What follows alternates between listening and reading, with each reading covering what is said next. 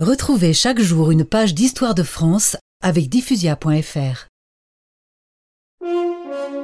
Nous sommes à Blois, en avril 1429. Avec les premiers bataillons de son armée, Jeanne d'Arc a réuni ses lieutenants, tous seigneurs et soldats chevronnés. Elle est désormais chef de guerre, montée sur un cheval blanc et revêtue d'une armure, l'épée au côté. Messieurs les capitaines, de par notre roi Charles VII, j'ai l'honneur de vous commander.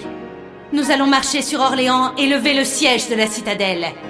Puis, nous ferons sacrer notre roi à Reims.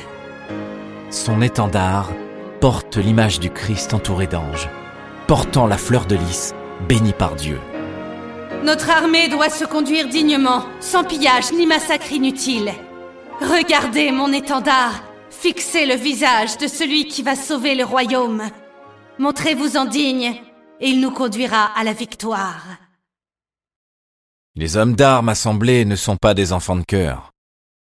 Rompus à la guerre, beaucoup d'entre eux ont commandé des bandes qui n'hésitaient pas à ravager des régions entières. Un capitaine s'avance alors vers Jeanne.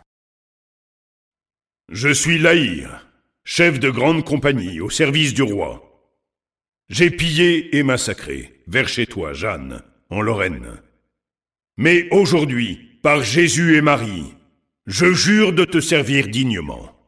Joignant le geste à la parole, le terrible Laïr met un genou à terre.